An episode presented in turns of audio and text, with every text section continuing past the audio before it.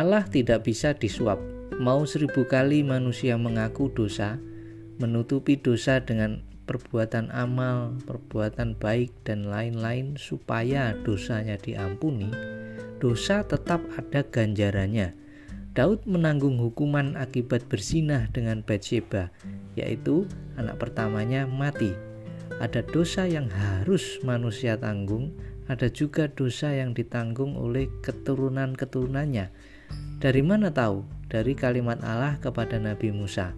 Di dalam Keluaran 34 ayat 5 sampai 8, turunlah Tuhan dalam awan, lalu berdiri di sana dekat Musa serta menyerukan nama Tuhan Berjalanlah Tuhan lewat dari depannya dan berseru, Tuhan, Tuhan, Allah penyayang dan pengasih, panjang sabar, berlimpah kasihnya dan setianya, yang meneguhkan kasih setianya kepada beribu-ribu orang, yang mengampuni kesalahan, pelanggaran, dan dosa.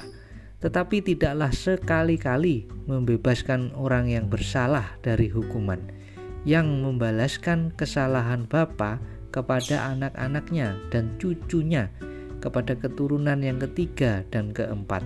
Segeralah Musa berlutut ke tanah, lalu sujud menyembah. Allah bersifat kasih, tetapi Allah juga bersifat adil.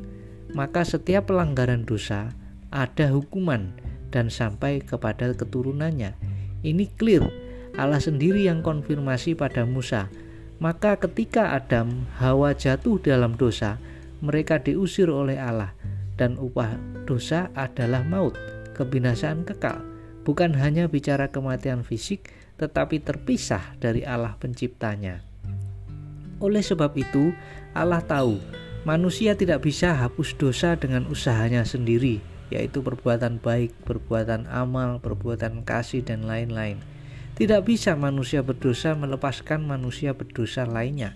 Contoh, si A dan si B yang di dalam satu sel, maka bagaimana si B melepaskan si A dari dalam sel?